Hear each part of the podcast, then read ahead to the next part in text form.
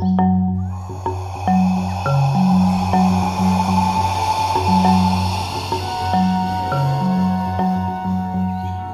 word of weird.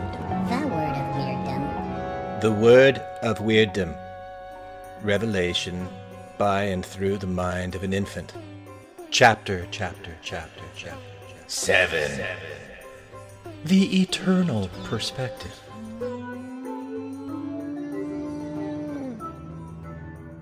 Da, da, da, da, da, da, da, da. But there are other things about having been raised Mormon that I used to feel shame about that I don't anymore. I'm actually quite grateful for. Weird. Weird. Huh? Huh? Yes. Yes. Yeah, there are things that I'm thankful for about not the Mormon church the way that it is now, but the Mormon church influence that it had on me, at least my experience in it.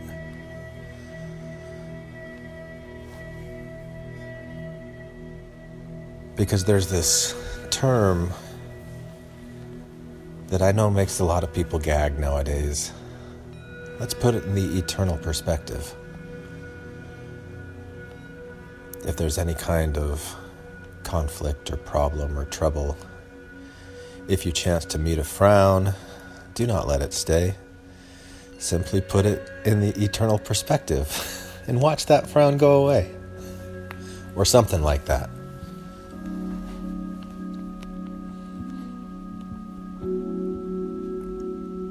Yeah, so I've I've done my share of deconstructing the eternal perspective that I was taught as a kid and what that meant to me. I've deconstructed that. And I've looked at what it did, like the function that it played in my life. And I think I've reconstructed something to take its place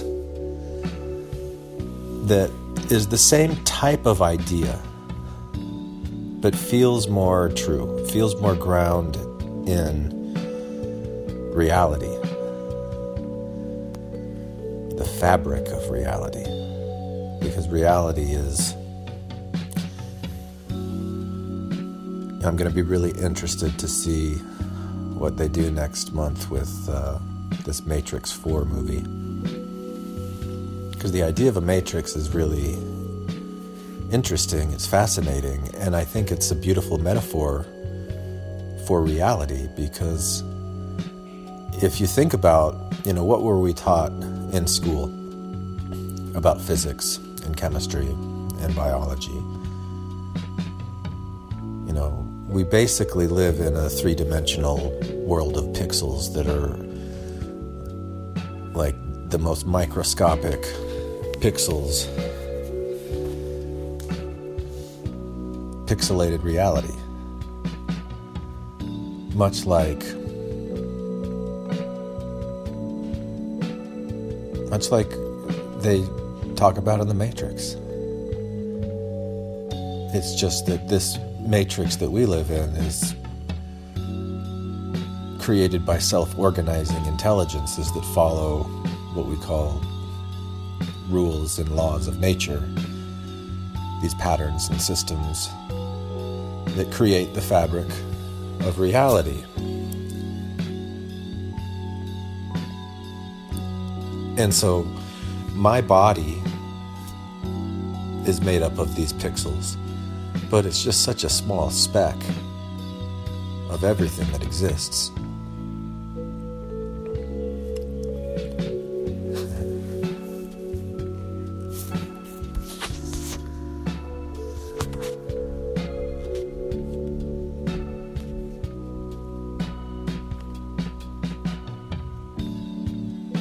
And there are a lot of ways that you can take it from there.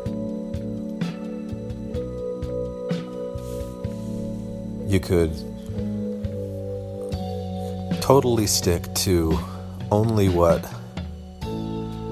scientific evidence is able to prove and don't speculate beyond anything other than that, assuming that the assumptions are correct. But that's your story. That that's that's where you go with that. And so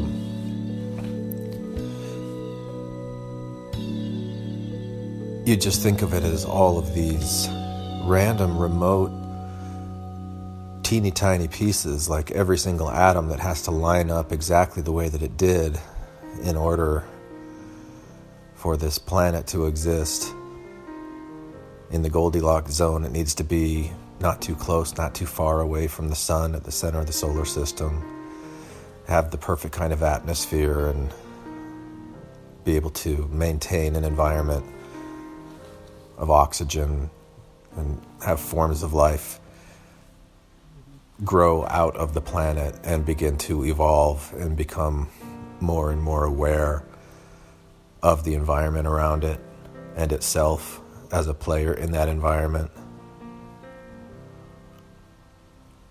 Evolving into different forms, you know, like life plays all hands and it competes against itself for its own experience, know, whatever it is that drives life forward. And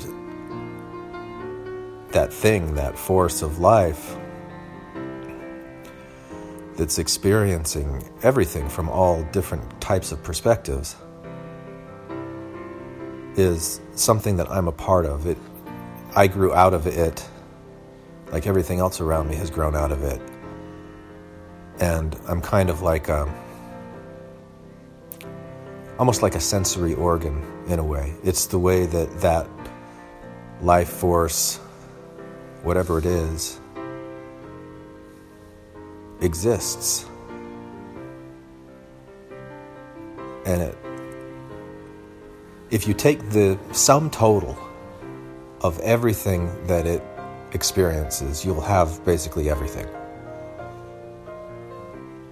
from all kinds of different perspectives, like from the perspective of a bacteria and a cell and a molecule and an atom, and what it's like to be in any of these different forms that cooperate together to create what we experience right in the here and now as life, but it's creating so much more as well.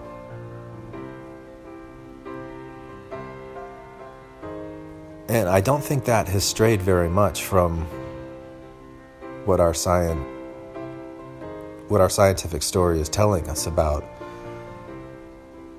the way that the universe is expanding and yada yada.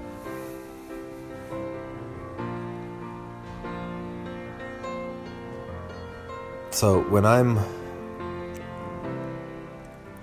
having a rough time, when I'm having regrets, fears, worries, insecurities, just feeling grumpy. Anytime I'm feeling really down, I kind of put it in the eternal perspective. it's weird.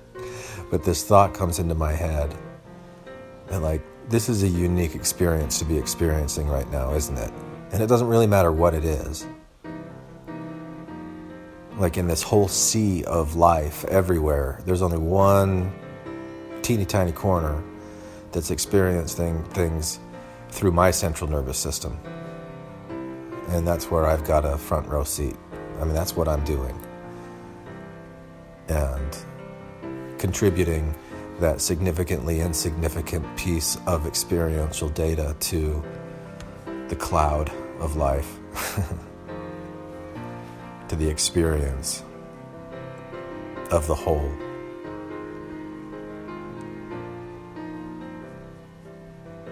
And so I guess that's kind of my Julie Andrews sound of music. Uh, a few of my favorite things and then I don't feel so bad. And so I'm grateful for the Mormon Church for stretching my brain at a young age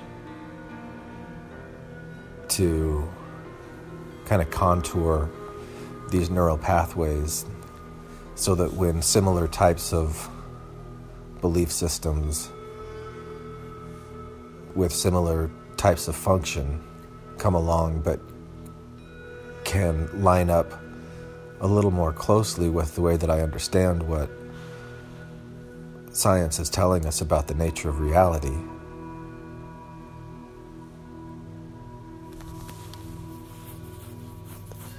It um, it makes it a little easier to get through each day. And so I'm thankful for that, Mormon Church. Weird, huh? Thank you for listening to Infants on Thrones. Infants on Thrones.